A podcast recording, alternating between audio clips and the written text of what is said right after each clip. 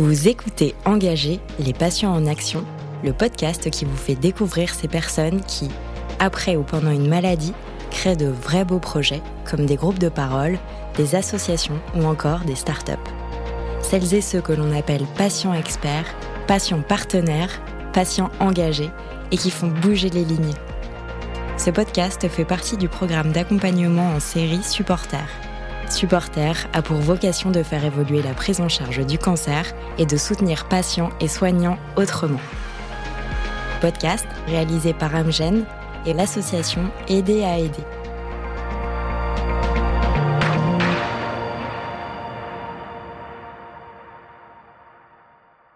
Est-ce que vous avez déjà essayé d'expliquer qui vous étiez vraiment, avec toutes les nuances que cette question sous-entend Eh bien moi, pour l'état civil, je suis Damien Dubois, 43 ans, né à Paris, marié, un enfant.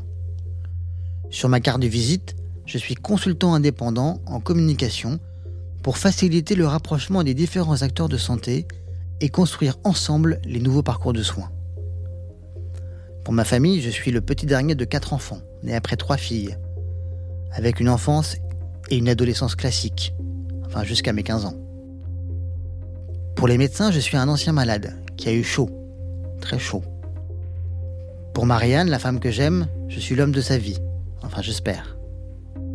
Notre mariage fut d'ailleurs un engagement fort qui a obligé à une certaine introspection, notamment en ce qui concerne notre projet parental, car à cause de mes traitements, je ne peux pas avoir d'enfant naturellement.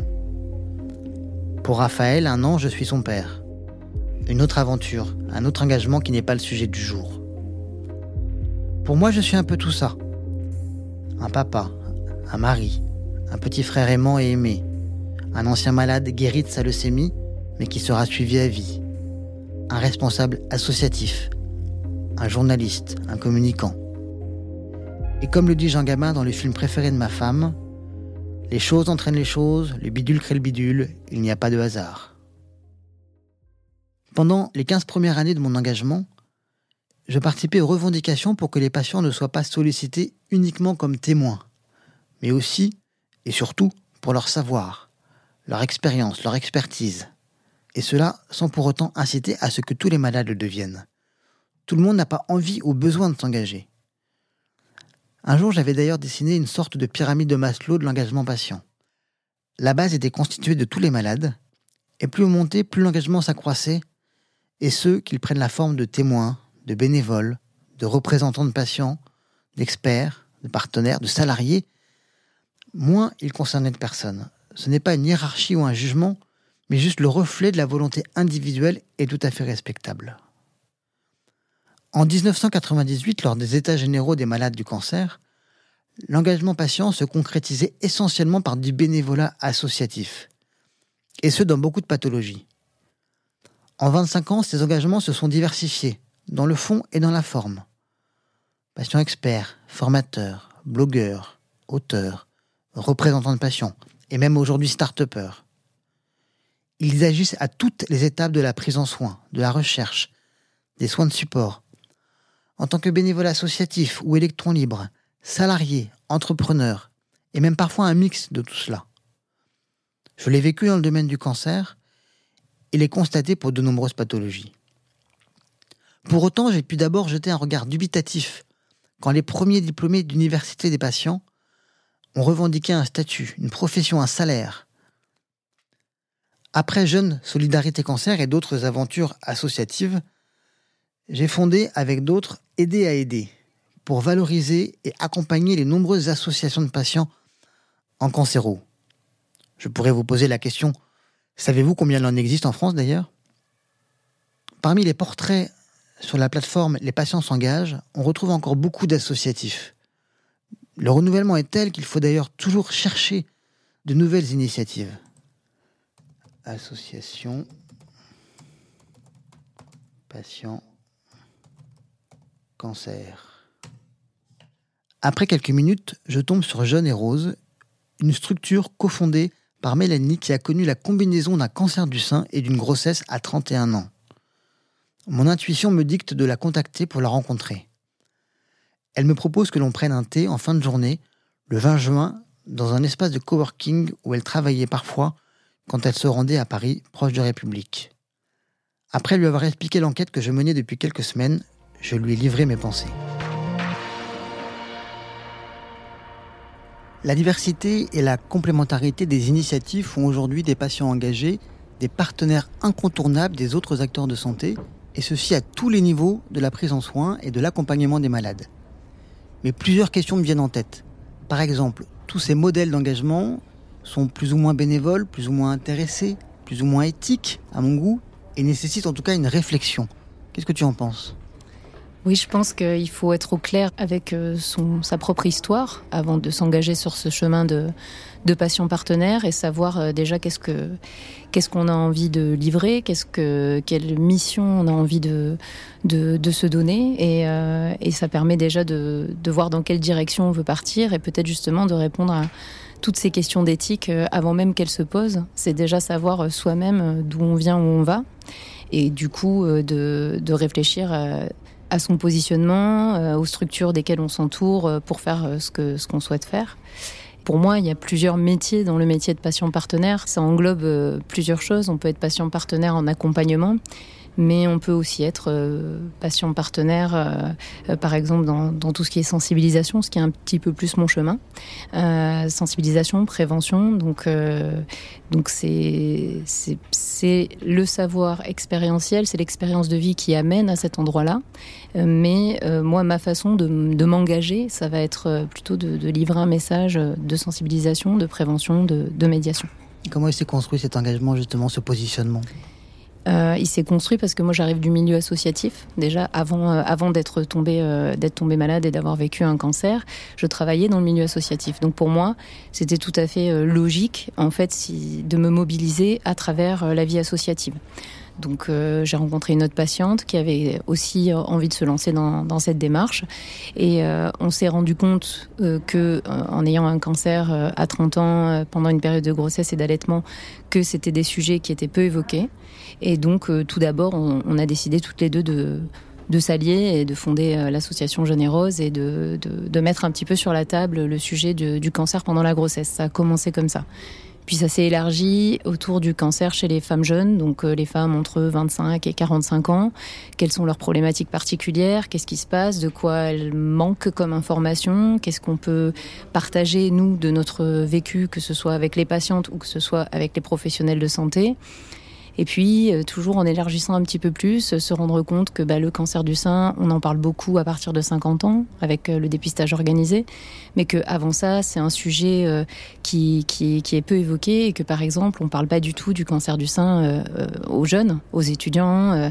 Voilà. Et, et donc, ça, ça, ça tout ça, c'est un cheminement qui s'est fait sur plusieurs années. Et ça a donné lieu, toutes ces réflexions, à trois, trois, trois grands axes, trois grands projets. Le projet L'est étonnante, qui, est donc vraiment le partage d'expérience et le soutien entre pairs, donc entre les anciennes et les nouvelles patientes. Le projet Alerte Rose, qui est plus un projet de médiation à destination des professionnels de santé. Donc on va intervenir dans des facs de médecine en tant que patient partenaire, dans des, des écoles de sage-femmes aussi, euh, beaucoup. Et euh, le dernier projet qui est le Télététon, donc de façon un petit peu humoristique et décalée, qui est un projet de sensibilisation euh, des jeunes euh, à l'auto-examen, voilà, qui repose sur l'éducation pour la santé. Et, où on essaye d'aller dans les lycées, les missions locales, mais aussi au contact des publics vulnérables pour leur passer ces messages de, de prévention, de sensibilisation qui s'appuient vraiment entièrement sur notre vécu tu es assez présente sur les réseaux, dans tout cet écosystème, on va dire, de l'engagement patient aujourd'hui. Est-ce que tu as l'impression de voir des, des, modèles émerger, des modèles euh, de l'engagement euh, qui pourraient être plus stables, des modèles qui un métier qui est en train de se définir, un champ professionnel qui est en train de se définir? Oui, c'est sûr qu'il y a plus de lisibilité du métier de patient partenaire euh, parce qu'il y, y, a beaucoup de travail de, médiation qui a été fait euh, autour de, ces métiers. Donc euh, ça commence à se, préciser, à être plus clair aussi pour les professionnels de santé. Il y a les, les différents DU, les différentes formations qui permettent aussi de, donner de la cohérence, une visibilité à, à ce qu'on fait. Mais je trouve que ça reste quand même assez opaque encore pour, pour, pour le grand public. Et, donc il y a encore beaucoup de travail à faire, je pense, pour porter de la clarté à, ce métier, le faire connaître et puis et, le faire connaître encore une fois dans toutes ses perspectives, dans tous ses champs. Voilà, c'est pas uniquement pour moi stricto sensus dans le cadre de, euh, de, l'écosystème de santé. Ça peut aller au-delà, ça peut aller dans la ville, ça peut aller dans la cité. enfin voilà, je, pense que les patients peuvent euh, s'engager euh, dans, dans, un champ encore plus large que ce qui est le cas aujourd'hui. Et dans tous ces modèles, tu penses qu'il y en a un qui va émerger un peu plus que les autres? A priori, de ce que, j'aperçois sur le terrain, ce qui me semble se dessiner, c'est quand même que le modèle des patients partenaires qui sont euh, inclus dans le parcours de soins, euh, donc dans les, instituts de, prise en charge de cancer, euh, par exemple, c'est surtout en cancéro, hein, pour l'instant qu'on le voit beaucoup, a priori, c'est ce modèle-là qui me semble émerger le plus. Donc celui d'avoir un, patient partenaire qui est vraiment aux côtés, main dans la main avec l'équipe médicale, dès le début de la prise en charge et qui va avoir une, une présence, un accompagnement sur l'éducation thérapeutique, sur le, sur le rétablissement, sur l'accompagnement pendant le parcours, euh, sur l'après-cancer, etc. Donc pour moi, c'est pour l'instant ce métier qui émerge le plus, qui, qui, que l'on voit le plus se stabiliser. Il y a de plus en plus de structures euh, médicales qui font appel à des patients partenaires dans ce cadre-là, donc de l'accompagnement patient, l'accompagnement parcours patient en cancérologie. Donc voilà, j'ai l'impression que, que ça, ça, va, ça tend à se développer. Un autre constat qu'on a fait beaucoup euh, dans, le, monde associatif, le monde de l'engagement patient de manière générale, c'est un besoin émergent d'éthique, de, déontologie. Est-ce que tu penses qu'une démarche déontologique est en train de se construire ou va se construire? Est-ce qu'il faut une charte, comme certains des patients qu'on a interrogés sur la plateforme nous l'ont dit, une fédération euh, au-delà de France Asso Santé qui, lui, est uniquement sur le champ de la représentation des patients? Est-ce que tu penses qu'on va aller vers plus de déontologie de l'engagement patient. Est-ce que c'est nécessaire? Alors euh, oui et non. D'un côté, euh, oui, parce que pour une question de légitimité et peut-être pour une question de, de, de, lecture de ce métier qui est encore méconnu, peut-être qu'effectivement une charte ou une fédération euh, serait, serait aidante, en fait, pourrait nous aider à, comment dire, à faire connaître ces métiers ou ces, formes d'engagement auprès du grand public avec un cadre qui permettrait voilà, de, comprendre un petit peu mieux le contexte de, de, de ce qu'on fait.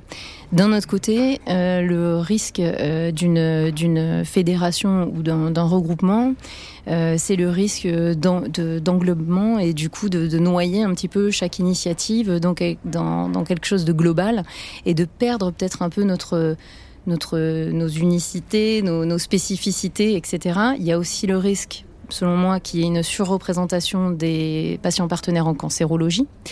Et, que du coup, euh, les patients partenaires qui sont investis dans d'autres pathologies soient un peu noyés dans la fédération et qu'il y ait vraiment les patients partenaires en cancérologie qui soient très présents. Et donc que ça devienne... Euh, euh, finalement, enfin que ça prenne un, petit peu le pas sur voilà sur les, autres pathologies représentées par les patients partenaires. Donc donc c'est quelque chose qui me questionne en tout cas et auquel je pense qu'il faut réfléchir tous ensemble. Et je pense voilà nourrir ces réflexions collectivement. Après il y a a d'autres façons de, se fédérer ou de, s'unir qui sont par exemple ce, qui, peut se passer sur les patients s'engage. On regarde euh, les, engagements des uns des autres, euh, ça peut être inspirant. Ça, moi, quand j'avais fait l'échange, on avait beaucoup discuté de ça, euh, du fait que, bah, effectivement, on, va chercher dans les expériences des autres, en fait, ce qui peut manquer dans la nôtre pour trouver des ressources. Et à chaque fois qu'on se croise sur des boards ou des groupes de travail, à chaque fois qu'on est amené à se rencontrer, c'est sûr qu'on a besoin en tout cas euh, de, se fédérer quand même. Parce que c'est des métiers nouveaux, parce que souvent on est seul euh, dans, notre activité au quotidien. Et voilà, donc c'est quand même hyper riche de pouvoir échanger avec d'autres personnes qui font ont ces formes d'engagement-là, qui ont ces métiers-là, qui sont nouveaux et qui, vont comprendre nos, problématiques au quotidien et peut-être y apporter des réponses parce qu'ils sont dans ce métier depuis un peu plus longtemps et qu'ils ont traversé peut-être les mêmes difficultés de légitimité, de les mêmes questionnements et y répondre. Donc se fédérer, ça peut aider quand même. De mon côté, si je vais à la rencontre des, patients qui se mobilisent, c'est d'abord pour les remercier d'agir pour une cause plus large que leur maladie, que leur cas, pour comprendre comment ils en sont venus là et comment ils agissent et font avancer le schmilblick et imaginer comment d'autres personnes qui veulent s'engager peuvent en apprendre et comment l'écosystème dans sa globalité peut en bénéficier. Je ne sais pas si c'est aussi ton point de vue, si tu partages ce point de vue. Ah oui, ben, complètement. Euh, complètement. C'est vrai que euh, c'est toujours riche euh, en fait de rencontrer, de rencontrer des personnes qui partagent bah, cette envie d'aller au-delà de leur histoire personnelle pour aller vers, quelque chose de l'ordre du, du, collectif. Et puis, puis voilà, qui, qui ont ce cette envie d'aider, de transformer et de, de, faire avancer les choses, effectivement. Euh, et euh, nous, on dit souvent de, donner des réponses là où on a eu beaucoup de questions, quoi, finalement, et auxquelles on n'a pas trouvé de réponse. Et c'est souvent ça. C'est souvent de là que naît euh, l'engagement. C'est se dire, bah, tiens, j'ai eu plein de questions, j'ai eu plein de, manquements dans mon parcours. Et, euh, plutôt que de, m'apitoyer sur mon sort ou de le déplorer seulement, bah, essayer de, de, réfléchir à des solutions et des axes, des pistes d'amélioration et d'apporter ma petite pierre à l'édifice, quoi.